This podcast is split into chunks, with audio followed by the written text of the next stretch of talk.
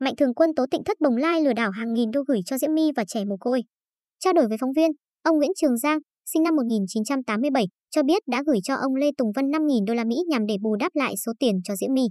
Ngày 4 tháng 1, cơ quan an ninh điều tra công an tỉnh Long An đã khám xét và có quyết định khởi tố vụ án liên quan đến những hành vi vi phạm, lợi dụng hoạt động tôn giáo, từ thiện để trục lợi tại Tịnh Thất Bồng Lai.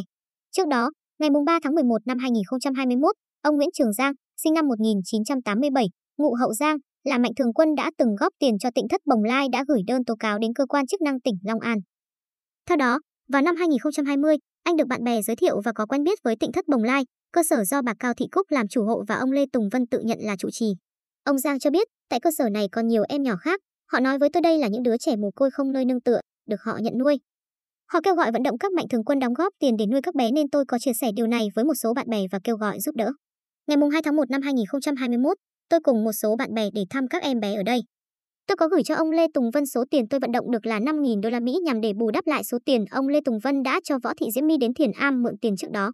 Ngày 27 tháng 2 năm 2021, tôi có đến hộ bà Cao Thị Cúc hay còn gọi là Thiền Am bên bờ vũ trụ cùng với một số bạn bè để thăm các em bé ở đây. Tôi có gửi cho ông Lê Tùng Vân số tiền tôi vận động được là 6.000 đô la Mỹ để chăm lo cho các bé mồ côi.